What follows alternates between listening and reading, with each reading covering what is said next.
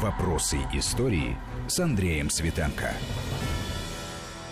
Здравствуйте, с праздником Днем Защитника Отечества. Наш разговор сегодня будет как раз о событиях, связанных и с датой, и со столетней годовщиной, февраль 1918 года, рождения Красной Армии. И, может быть, до некоторой степени это будет продолжение нашего предыдущего рассказа о Брестском мире, о драматических обстоятельствах, которые разворачивались э, в стране в начале 18 года, тем более, что и гость у нас э, прежний, доцент РГГУ, историк э, Александр Владимирович Крушельницкий. Александр, приветствую вас. Добрый день. Ну, действительно, с чего здесь начать? Ситуация разворачивалась стремительно в последние дни февраля.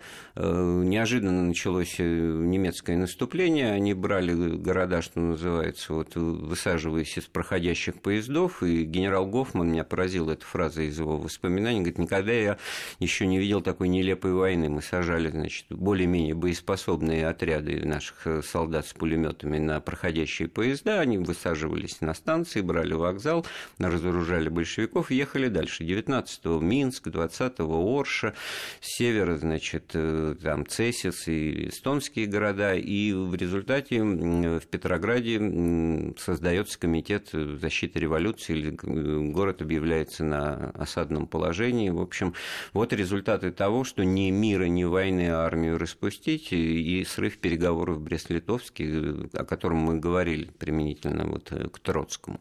Правильно я обрисовал ситуацию? Комитет революционной защиты Петрограда был а, ярким примером того, во что может вылиться болтовня. Это был совершенно неуправляемый, больше 30 человек из разных организаций направленных орган, который а, постоянно только заседал, болтал, принимал резолюции, не имел никаких возможностей повлиять на ситуацию.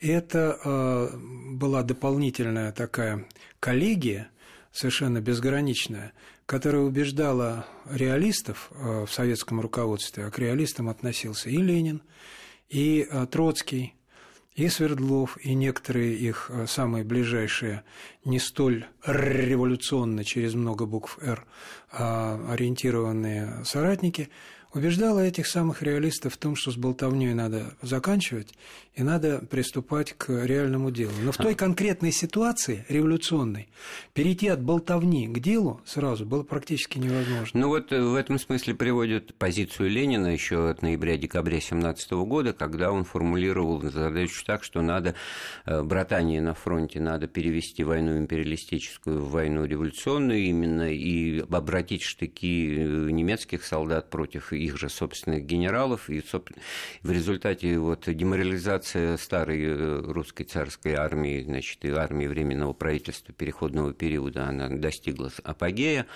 а Фронт фактически рухнул только ценой соблюдения долга со стороны немногих, значит, еще что-то э, продолжало как бы существовать, но был расчет на то, что и немцы тоже истощены, у них ресурса нет, у них тоже идет деградация, и э, они ничего не смогут сделать на Восточном фронте.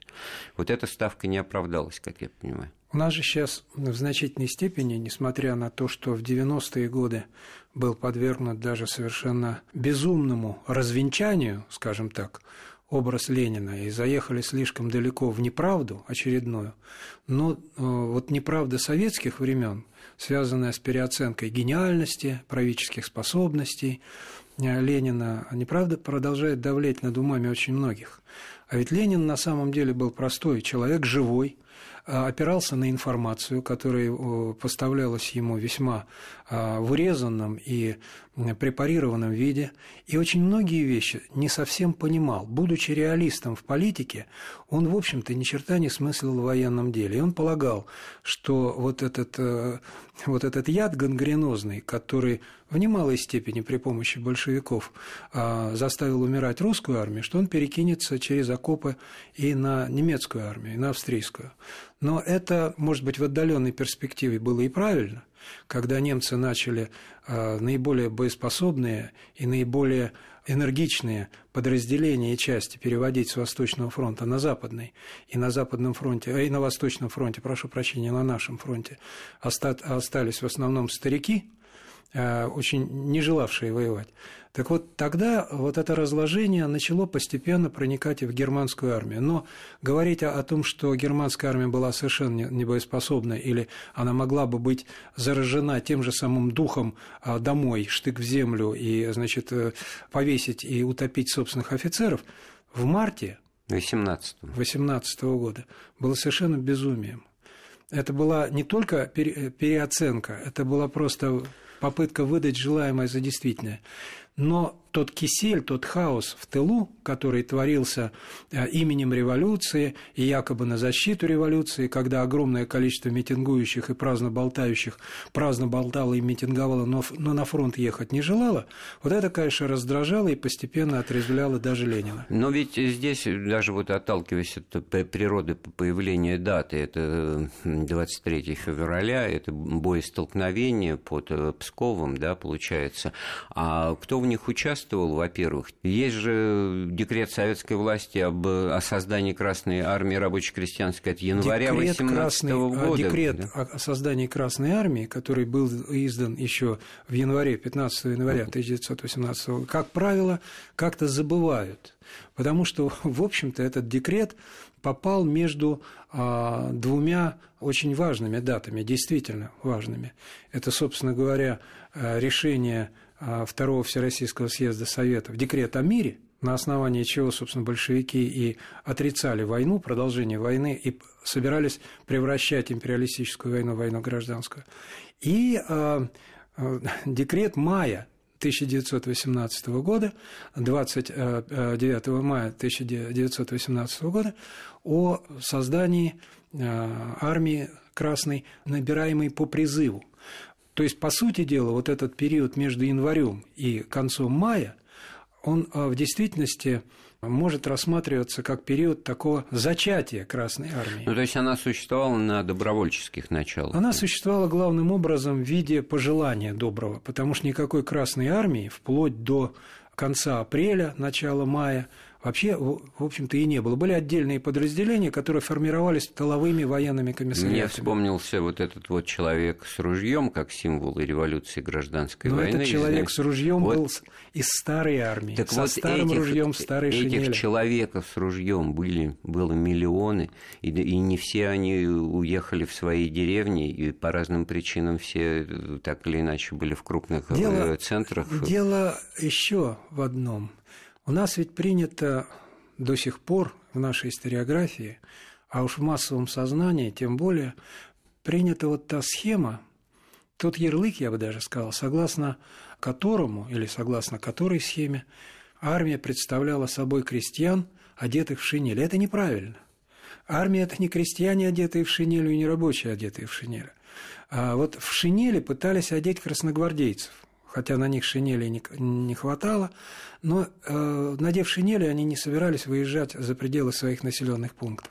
А То есть это ар... были некие отряды самообороны? Ну, это были такие отряды, о которых со временем один из создателей Красной Армии, Сокольников, бриллиант, сказал на восьмом съезде партии уже в 19 году, что Красная Армия первого периода существования являла собой героизм отдельных лиц и бандитизм основных масс. Так вот, красные гвардейцы и так называемые крестьяне и рабочие, одетые в шинели, в матросские бушлаты, в значительной степени были люди, которые а, вкусили того, что называется власть, рожденная винтовкой. Человек с ружьем это был человек при власти. И э, очень часто, ну, в силу целого ряда там культурных и прочих, образовательных, особенностей. Человек с ружьем – это был человек, который вовсе не хотел уходить в свою деревню. Те, которые хотели уйти в деревню, они уже ушли. А те, которые оставались под ружьем, они собирались использовать это ружье как источник власти, источник ну, лучше, скажем так, как социальный лифт, как сейчас говорят. Понятно. А кто же тогда все-таки остановил немцев под Псковом?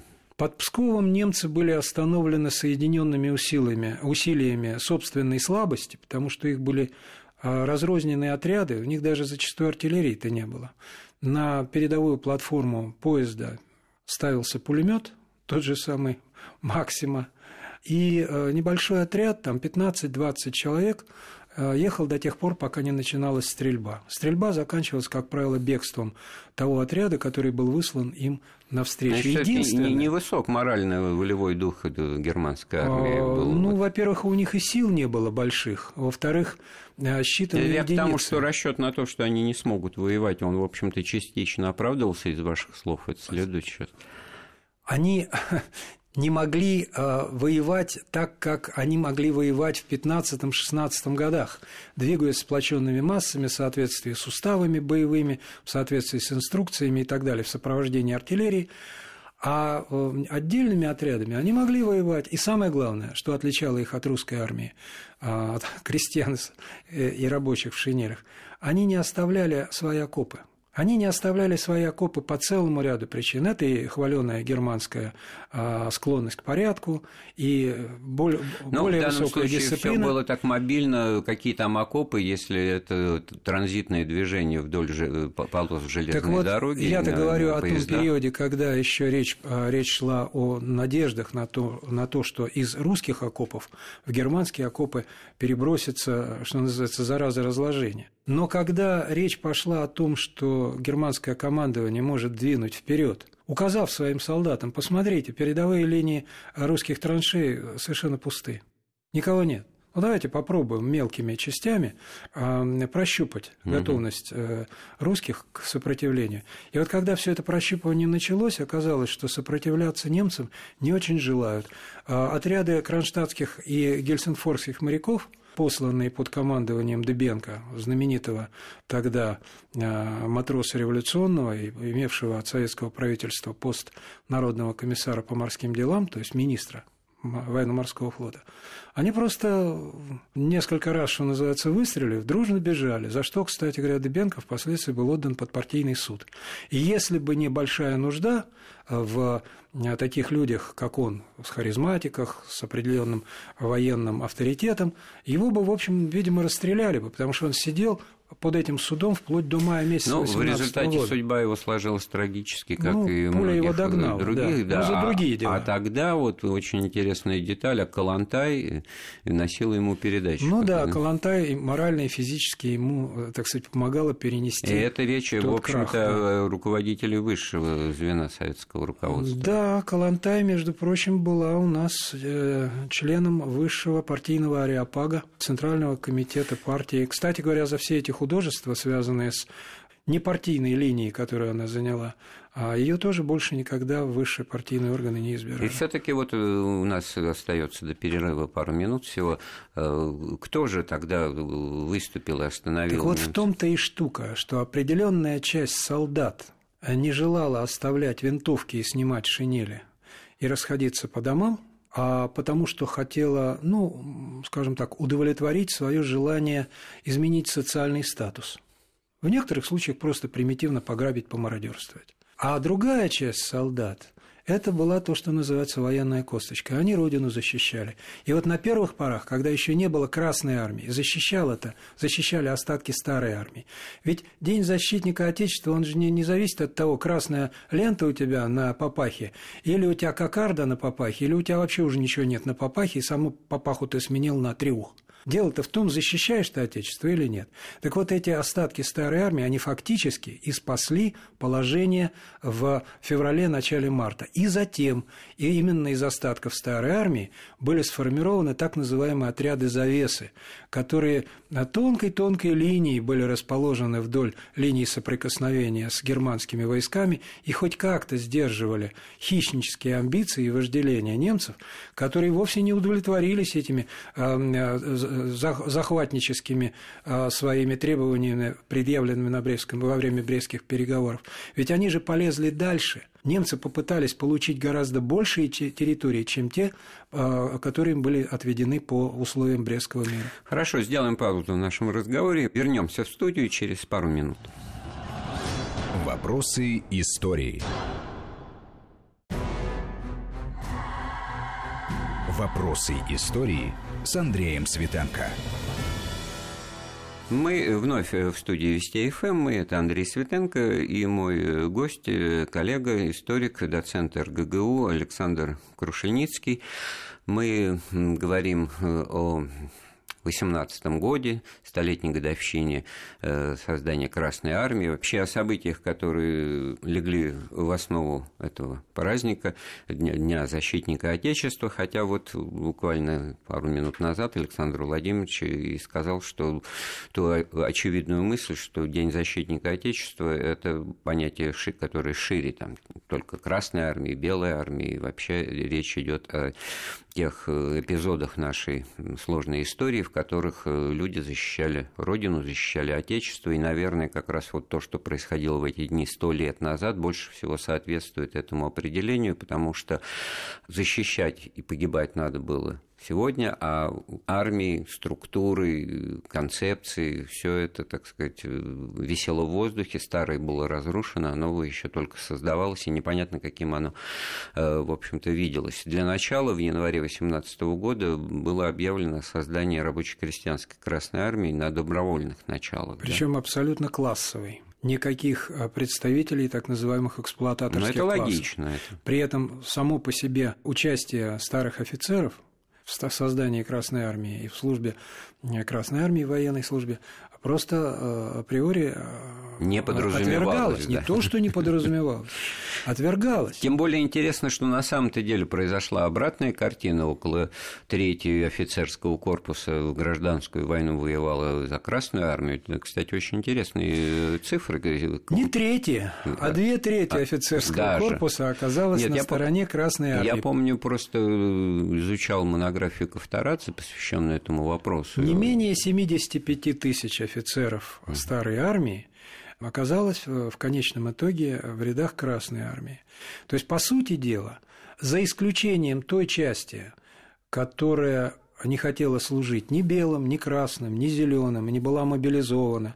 Потому что некоторые офицеры, вот скажем, в 21 году, уже во время Антоновского мятежа на Тамбовщине, знаменитой крестьянской войны, некоторые офицеры были насильно мобилизованы в ряды крестьянской армии. А, значит, до 21 года до них никто дотянуться не мог. Ни белые, ни красные, сами они не проявляли Но боялись, укрылись. Это вот как раз у второго Не хотели до воевать, таких не хотели. Тем более те, э, кто э, был уроженцами глубинки, э, кто не имел никакого отношения к западным границам, и кто не имел никакого отношения к южным регионам страны и к восточным, где шло активное формирование белых формирований. А, так вот, тут... Тем более интересна вот э, позиция тех э, генералов и офицеров, которые с первых дней э, начали активно участвовать в обороне, в формировании отрядов Красной Армии, завесы, как вы упомянули, и вот Скалон, Самойло, Пехлеванов. Вот... Ну, Скалон в действительности проголосовал пулей в висок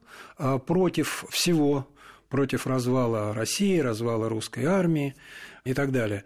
Что касается определенной части офицеров и генералов, я, тут важно еще вспомнить, что бывших генералов не бывает. И для значительной части а, патриотически настроенного генералитета оставление службы было связано с крахом а, всей жизни – они, в общем, не могли просто так отказаться. Причем многие из них ведь не были э, стариками, были люди э, под генеральскими погонами около 30 лет, чуть больше за 40 лет. И, по э, возрасту. Да, да по возрасту. И, конечно же, им еще впереди было служить и служить. Отказаться от своей профессии и отказаться от своего убеждение в том, что Родина всегда Родина, и народ всегда народ, и Родина с народом остаются Родиной и народом. Э, в чтобы, любом случае. Что бы ни случилось с этим народом, временное, там, временное помутнение, там, да, смена власти. Тем более ведь многие уже увидели эту смену власти, разочаровались в царе, разочаровались в монархии как таковой, разочаровались в демократической республике. И, в общем-то, у некоторых была иллюзия, что ну все пройдет. Самое главное оставаться на своих местах. Не бросать. А потом вот э, менять э, как-то, а как менять, а чем в этой жизни заниматься? Наверное, ну, вот этот профессионализм, военная косточка тоже как-то Так вот я об этом и говорю, что бывших не бывает. И куда деться офицеру, который знает, что средств к существованию не, не только для своей семьи, но и для себя он нигде не сможет получить. Особенно в условиях... Занимаясь чем-то другим. Да, особенно, когда такая узаконенная травля офицерства Поэтому велико возможно пытались сплотиться, прислониться к той власти, которая была ближе, в данном случае в Петрограде. И вот из их среды, из, этой, из среды таких, ну, не столько лояльных к советской власти, сколько трезво мыслящих, прагматиков и даже некоторых карьеристов, э, вышла идея, сразу после того, как Брестский мир был заключен, а затем ратифицирован, буквально там через э, две недели, выросла такая идея создания так называемой контрактовой, как они называли, а, народной социалистической армии.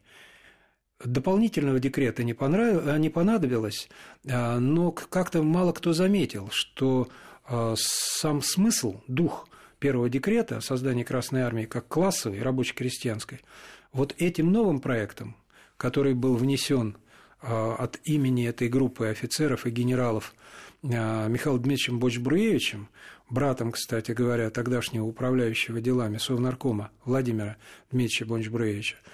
Значит, э, вот этот вот э, проект создания народной социалистической армии был воспринят как, некий, как некая полумера, паллиатив. Ну, пусть хоть это будет. И а были кем выделены... был он так воспринят? Большевиками, очень... большевистским руководством. Угу. Причем самое главное, что надо сказать, что Ленин, будучи тоже прагматиком и практиком в политике, гениальным практиком политики, он решал э, совершенно неразрешимую, на первый взгляд, задачу, такая квадратура круга. Он понимал, что ну, нужны хорошие организаторы для создания хорошей вооруженной силы, а он видел, что вот этот кисель, с которым он столкнулся с первых месяцев советской власти, не способен ничего организовать. Но, с другой стороны, он боялся, что вот эти организаторы родят из своей среды единственного организатора, который со временем станет Бонапартом. Потому что Ленин, как и все большевики, как и все революционеры того времени, почитал историю французской революции как, э, знаете, как священное Догм, писание. Догму, да. да. И Но очень боялся деле это, это военного диктатора. Не безосновательные опасения были вообще Конечно. в целом к военспецам. И поэтому-то, как, когда вещь. Ленин э, формировал первый состав советского правительства, ведь э, все отрасли государственного, государственного управления получили конкретных лиц в качестве наркомов, возглавляя управляющих. А оборона получила некий комитет по делам военным и морским в составе трех человек, которые заведомо, что называется, звезд с неба не хватали заведомо. И Триумвират. но, знал. И, кстати говоря, опять-таки повторял директорию, пять консулов, да, три консула. но это было это для... Та, та, это, та же колея. Да, это, это триумвират вроде бы как был для мира, а для себя-то он прекрасно понимал, что те кандидатуры, которые были предназначены туда и которые были в конечном итоге утверждены решением а, съезда Советов, а, Дыбенко, Крыленко и а, Антонов, Овсеенко, что они, в общем-то, не способны не только к совместной работе, они не способны э, к захвату власти, что самое главное. Но когда встал вопрос о выживании власти, сначала под ударами немцев – Потом а, начали достаточно быстро, под прикрытием уже создавшегося сравнительно мирного положения, начали достаточно быстро создаваться в тылу контр... антибольшевистские организации, ну, добровольческая армия на юге, а в самой Москве, в самом Петрограде начали формироваться буржуазные всевозможные подпольные а, организации с привлечением тоже значительной части старых офицеров. Стало ясно, что нужна сила для защиты режима – и вот тут понадобились организаторы. И как не хотел Владимир Ильич Ленин, упирался всеми возможностями. Но его, судя по всему, продавили ребята, руководителем которых и организатором был Яков Михайлович Свердлов, возглавлявший тогда Всероссийский Центральный исполнительный комитет и бывший одним из секретарей ЦК. И Ленин вынужден был уступить требованиям, ну и здравому смыслу, и пойти на согласие, чтобы руководство военным ведомством возглавил Троцкий.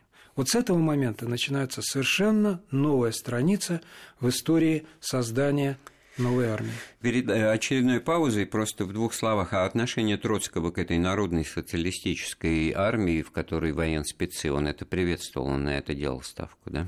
Он рассматривал э, народную армию, судя по всему, как некий садок, в котором можно будет сконцентрировать те самые необходимые силы а, кадрового офицерства и унтер-офицерства, а, без которых невозможно будет построить новую, могучую, многомиллионную армию а, универсального назначения и для защиты режима, и для продвижения мировой революции за пределы Советской России, которая рассматривалась Троцким только как плацдарм для мировой революции.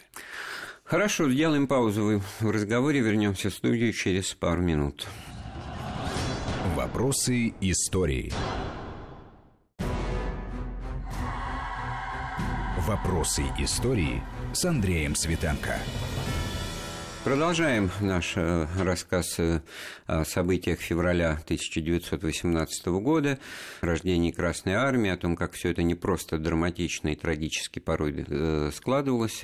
Наш гость, историк, доцент РГГУ Александр Владимирович Крушельницкий. Александр, ну вот мы вышли на тот рубеж, когда Лев Давидович Троцкий, кстати, в советские времена об этом практически ничего не говорилось, возглавил вооруженные силы, да?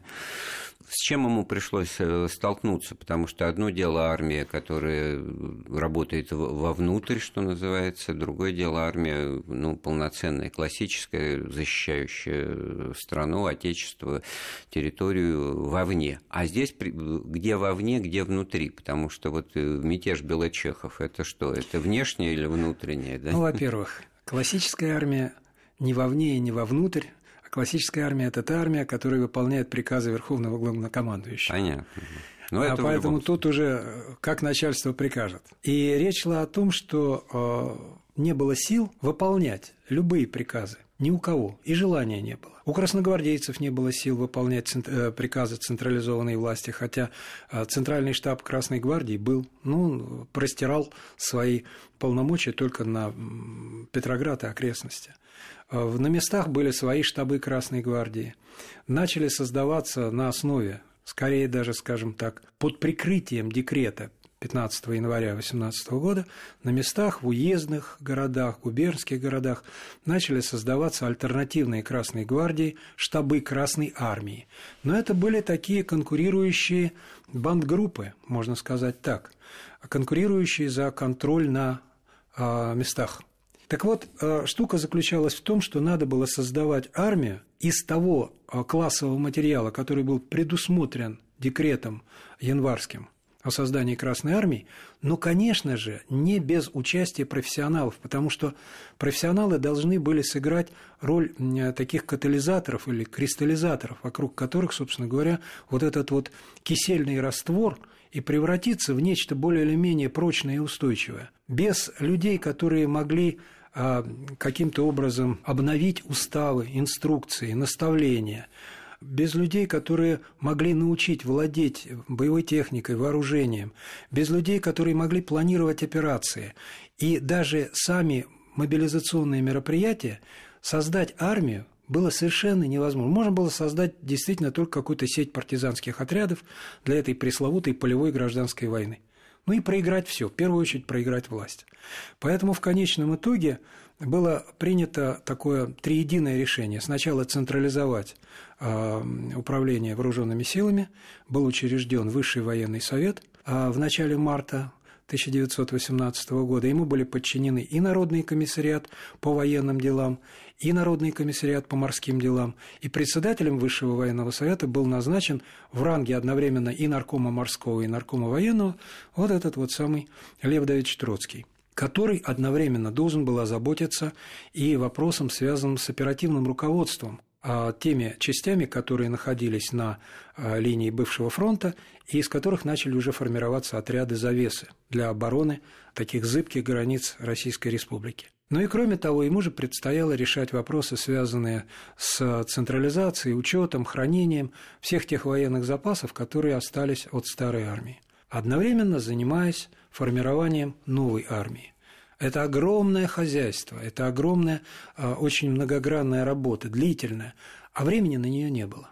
И вот в этих условиях важны были какие-то мероприятия, внешние и внутренние, которые подхлестнут стремление людей к самоорганизации, потому что организовывать только сверху и только опираясь на старых генералов, это, было, а, это означало обрекать себя на упреки в том, что ты поступился правом революционного первородства. Тем более, что в среде самих большевиков а самое главное, в среде левых эсеров, которые были а, союзниками большевиков при захвате власти, отказались от коалиции правительственной с большевиками только из-за ратификации большевиками Брестского мира а в середине марта 18 года, но по-прежнему оставались советской партией и а, члены лево- левоэсеровской партии составляли большинство в местных советах и в исполкомах советов, в губерниях, в уездах.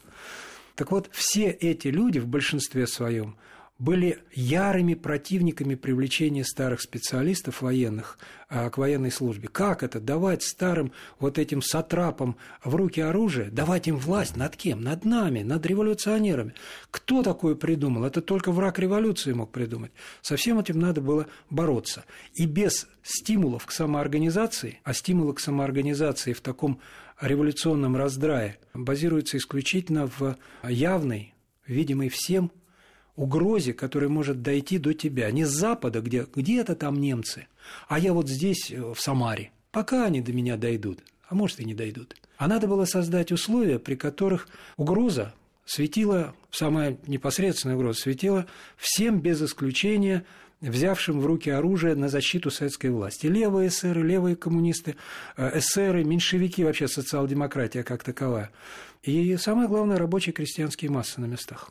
Как это можно было сделать? И тогда Троцкий, в общем-то, сделал то, что до сих пор у нас как-то очень стыдливо называется мятеж чехословаков, спровоцированный Антантой и так далее. Троцкий отдал провокационный приказ о разоружении эшелонов Чехословацкого легиона, это приблизительно 30 тысяч человек, которые, согласно договоренностям, э, достигнутым советским правительством со странами Антанты, должен был эвакуироваться через Владивосток и принять участие в боевых действиях на Западном фронте. 30 тысяч чехов, словаков, карпаторосов, ну, то есть пленных части э, украинцев, бывших армии, пленных, да. которые встали под ружье еще при временном правительстве. Они были вооружены не только, кстати говоря, э, стрелковым оружием, но у них была артиллерия. И эти 30 тысяч – к середине мая растянулись в своих эшелонах по всей Транссибирской железнодорожной магистрали. Что было в этом самом приказе Троцкого? Он приказывал всем красногварди... командирам красногвардейских и красноармейских отрядов немедленно разоружить эти эшелоны, а отказывающихся разоружаться расстреливать на месте. Когда офицерский состав чехов, среди которых, кстати говоря, было немало французов, э, довел до личного состава чехов вот этого смысл и букву этого приказа, естественно, было возмущение, потому что оставить безоружным вот этих чехов на пути во Владивосток, это значило просто обречь их разграблению и убийству. То есть с ними могло произойти то же самое, о чем было хорошо известно, что произошло с русскими эшелонами э, войск Кавказского фронта, эвакуировавшихся с, э, с, ну, да, через да. Кавказ. Угу. Их вырезали. То же самое ожидало бы чехов на пути к Владивостоку. Доехали бы они или нет, и кто из них бы доехал бы. Кроме того, как это они будут сдавать оружие? За что? И самое ужасное, кто должен был их разоружать? Разоружать их должны были вот эти вот полубандитские, плохо вооруженные, совсем недисциплинированные отрядишки. И командиры этих отрядов, в общем-то, робко просили в основном «отдайте». На что следовал резкий отказ. И вот это спровоцировало первую, первую стрельбу, пролилась кровь с двух сторон. А раз пролилась кровь, значит, можно было уже демагогически использовать сам факт пролития крови и неподчинения а, приказу высшего военного и партийного и государственного руководства о разоружении чехов можно было использовать в пропаганде, как вот смотрите-ка. Вот спровоцированные, значит, проклятые Антанты, империалистами Антанты, э, э, чехи, белочехи, как их сразу mm-hmm. стали называть, а они, значит, являются угрозой нашей революции. Ну, в конце концов, они все таки в массе своей достигли Владивостока, были эвакуированы. В массе своей они, к сожалению, приняли участие в огромной трагедии, которая называется «Гражданская война в России». С одной стороны были бывшие военнопленные славяне, которые участвовали на стороне, кстати говоря, белых Фимской директории Омского правительства, потом правительства Колчака Всероссийского. С другой стороны, были военнопленные немцы и австрийцы, которые в массе своей участвовали на стороне красных. Ну, и вот воины-интернационалисты. Ну, вот их и назвали воинами-интернационалистами, так же, как китайцы и так далее. Все это было ужасно, потому что огромная э, была прививка такого инонационального а, элемента в русскую внутреннюю драму. И добавлено было много крови, огромное количество жестокости, непонимания, а нежелание понимать. Это, это была трагедия. И вот э, у нас остается мало времени, так чтобы какой-то вот э, на какой-то рубеж выйти вот и в становлении армии и красной и начало, наверное, масштабной опять-таки классической гражданской войны с фронтами, значит, с захватом территории и так далее. Вот 29 мая 1918 года с опорой на пропаганду угрозы революции со стороны белочехов и Антанты уже, они не только Германии, хотя Германия вела себя совершенно ужасно на русских территориях, было объявлено о том, что начинается комплектование Красной Армии уже не на добровольческих началах, как это предусматривалось январским декретом, а на основе всеобщей воинской повинности. И вот с этого декрета, собственно говоря, 29 мая 1918 года, достаточно быстро началось формирование той Красной Армии, которая уже отличалась дисциплиной, боеспособностью и которая со временем послужила основой будущей советской армии. И, в общем-то, унаследовала все самые лучшие традиции российской армии. И была и защитницей Отечества, и защитницей власти, и защитницей угнетенных, и выполняла все приказы высшего командования. Ну что ж, наше время в эфире подошло к концу. Еще раз с праздником Днем Отечества. В гостях у нас был историк, доцент РГГУ Александр Крушельницкий. Эфир программы подготовил и провел Андрей Светенко. Слушайте Вести ФМ. Вопросы истории.